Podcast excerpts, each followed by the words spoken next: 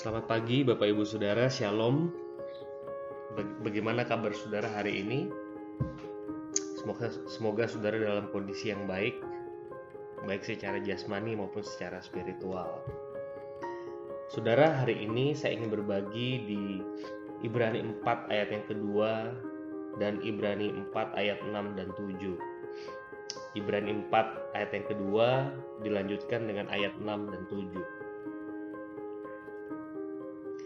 Karena kepada kita diberitakan juga kabar kesukaan sama seperti kepada mereka. Tetapi firman pemberitaan itu tidak berguna bagi mereka. Karena tidak bertumbuh bersama-sama oleh iman dengan mereka yang mendengarnya.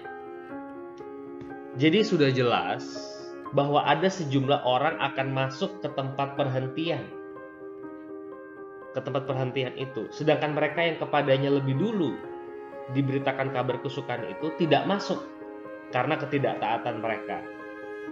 Sebab itu ia menetapkan pula suatu hari yaitu hari ini. Ketika ia setelah sekian lama berfirman dengan perantaraan Daud seperti dikatakan di atas, pada hari ini jika kamu mendengar suaranya, janganlah keraskan hatimu. Sampai di sini firman Tuhan, saudara-saudara. Saudara saya memulai dengan satu kalimat dari ayat di atas, tetapi firman pemberitaan itu tidak berguna bagi mereka. Tetapi firman pemberitaan itu tidak berguna bagi mereka. Apa tanggapan kita?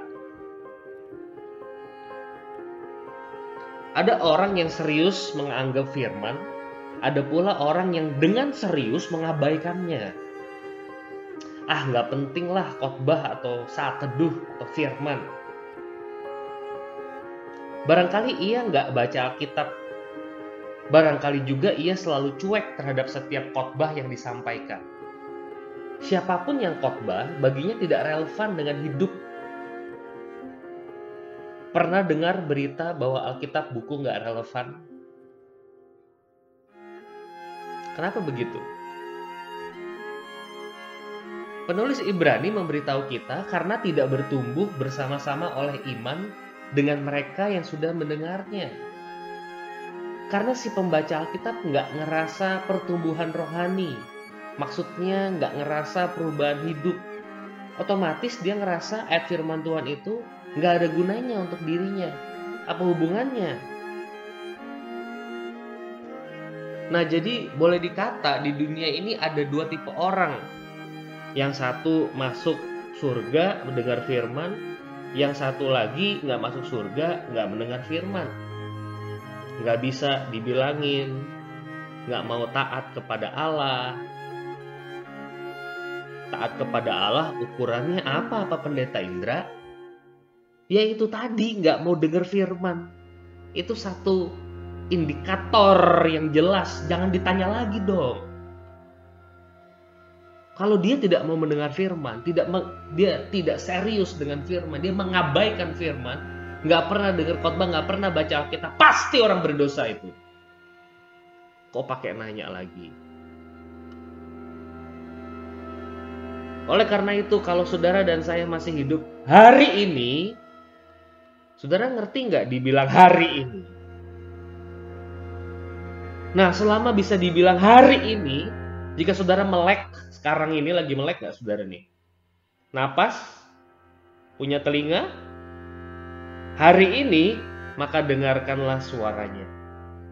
Bukalah firman setelah suara pastoral yang selama ini barangkali saudara abaikan, buka Spotify GKI Kota Modern, buka channel YouTube GKI Kota Modern, dengarkan lagi. Mau nggak Anda melakukan hal itu? Mulai besok bacalah Alkitab dan bersaat teduhlah. Saya merasa pandemi ini masih lama dan butuh perjalanan panjang sekali. Bensin seperti apakah yang mau kita gunakan untuk menemani perjalanan ini? Kita itu musafir, gampang lelah. Kita itu musafir, gampang tersesat. Kita butuh map. God's map, sejenis Google Map supaya kita nggak tersesat. Saudara coba merenung kenapa ada orang baca Alkitab hidupnya diberkati. Dia bisa menghubungkan Alkitab dengan keseharian. Kenapa Anda tidak bisa?